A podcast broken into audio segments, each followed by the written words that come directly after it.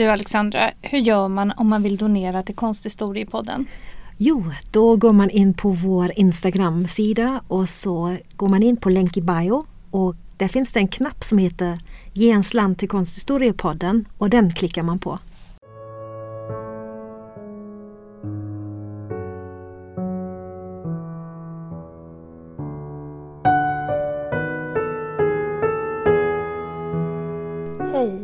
Välkomna till Samtal pågår. Jag heter Alexandra Frid. Och jag heter Alexandra Härlitz. Och idag befinner oss vi faktiskt på Svenska institutet i Rom där vi använder deras bibliotek. Vi, har, vi är i Rom och jag har aldrig sett det regna så mycket som det gör. 25 millimeter ska det bli idag och det regnar, alltså det ösregnar hela tiden. Och, ja. Men som sagt var, det, det, var, det gör ingenting för det är väldigt, väldigt, väldigt trevligt att sitta här och arbeta. Jag håller till exempel på att skriva på en föreläsning som jag har på måndag. Ja, och Svenska institutet i Rom för oss som är konstvetare är ju en väldigt viktig plats kan man säga. Mm. Det är många, som, många svenska konstvetare som har en, en ja, förbindelse eller en relation till uh, den här platsen för att man under sin forskarutbildning kan gå en så kallad, den så kallade Romkursen mm. och då är man här på plats i tre månader, tror jag var det. Mm. Eh, eller tio veckor mm. och får studera eh, konsten från antiken fram till samtiden på plats. Och det är ju väldigt fantastiskt att kunna vara här. Och det här eh, institutet är också sådär en så stillsam oas mitt i eh, den här staden Rom som kan vara ganska mycket vimmel och ja, mycket, Den är väldigt folk. brokig. Så. Ja, precis. Men då är vi lite på det här temat som vi tänkte beröra idag, just det här med att se konsten på platsen, eller konst, konst på plats och hur viktigt det är ja. Eh, för en konstvetare, eller för vem som helst antar jag. Ja. Och mm. under denna resa, när vi sitter och rekapitulerar, så är det ju ett antal konstverk som vi har pratat om i tidigare poddar som vi, ser, som vi har sett igen.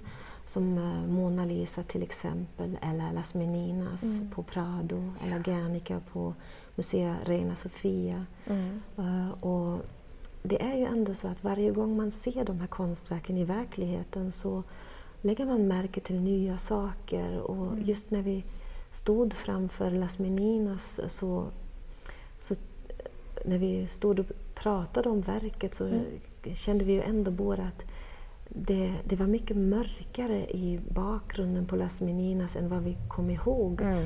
Och att um, det är en så tydlig fokus på infantinnan, alltså den lilla prinsessan, äh, prinsessan som, mm.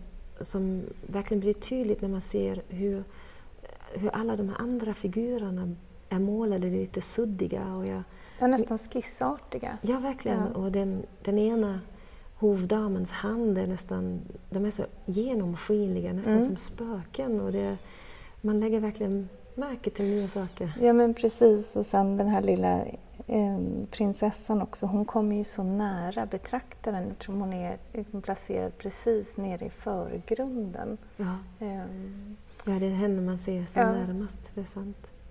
Eh, och, ja, och, och, de vuxna människorna i bakgrunden, de är ju nästan skissart, de är inte ens skissartade, de är ju ja, ja. som suddiga figurer i princip.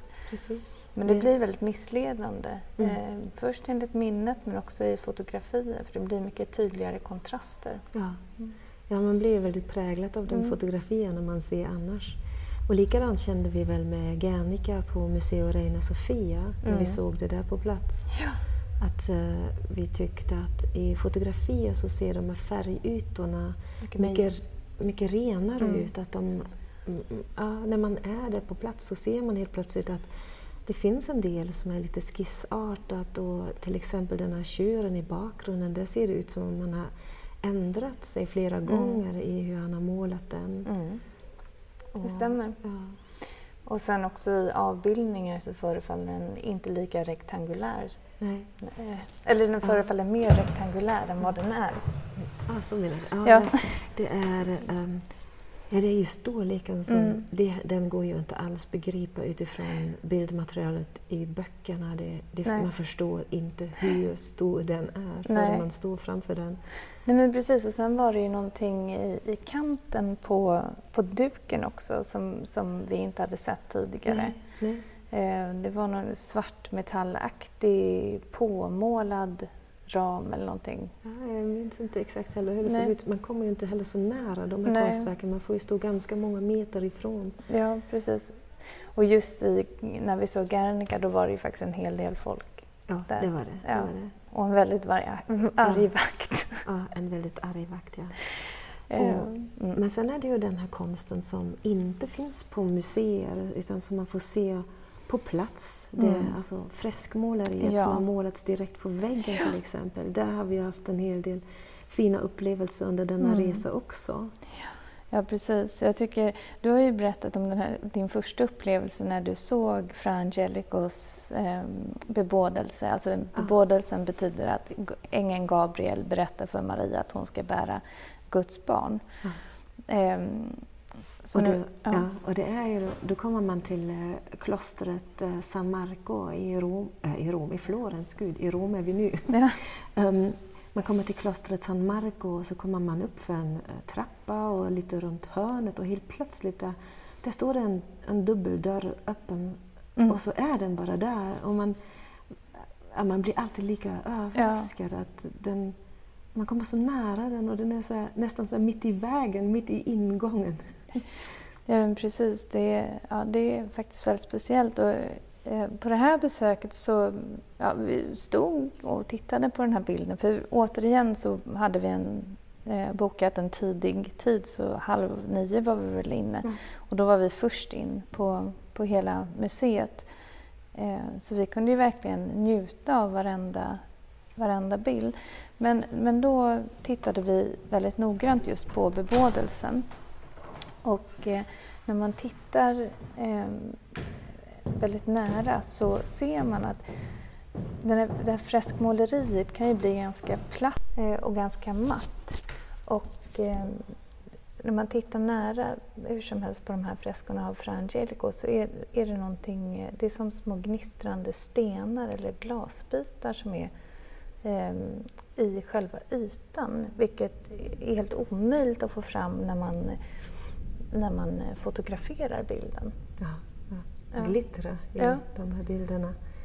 Um, och sen såg vi ju också uh, Masaccios treenighet på, mm. um, i basilikan på Santa Maria Novella mm. i Florens. Och det, är också ett, det var också ett, en fantastisk upplevelse mm. för där stod vi helt själva ja. också. Man fick titta i lugn och ro. Mm. Vi pratade ju mycket om färgerna och och hur det blir så annorlunda i avbildningar i böcker där mm. det ser väldigt mycket klarare ut och inte alls mm. så... Alltså de är väldigt uh, ljusa de här färgerna. Och försiktiga. Ja. Väldigt uh, finstämmiga. Men i, i just uh, treenigheten, det kan ju förklara vad motivet är för det är ju, uh, det är ju Fader Alltså Gud, Jesus och den heliga Anden. Eh, och då, eh, Jesus hänger då på, på korset. Eh, och eh, det här verket i, i många böcker är liksom placerad mot en, en svart fond. Antagligen för att skapa mer kontrast. Mm. Men i verkligheten så är den ju, det är ett plats, platsspecifikt verk som är målat alltså på väggen, alltså det är freskmåleri. Mm. Eh, och det finns ju ingen kontrast där utan det är ju mot en beige yta. Eh, och det, det var väldigt intressant tycker jag. Ja. Och sen gick vi vidare till Paolo Uccellis mm. fresker som man alltså har bevarat och mm. flyttat in i, uh, i det gamla Ut... refektoriet, alltså den gamla matsalen. Mm. Ja, det precis. Var. Det var ju en stor översvämning i Florens 1966 tror jag. Det var då man räddade de här freskerna. Ja. Och det var också så spännande att se därför att de här scenerna eh, i böcker är ju bara ofta avbildade i alltså, lunetter. Eh, men det är ju, en helt, det är ju två eh, paneler som sitter ihop för att skapa en, en komposition. Och det här var ju också väldigt, de, hade gjort det väldigt snyggt. Mm. Eh, Verkligen.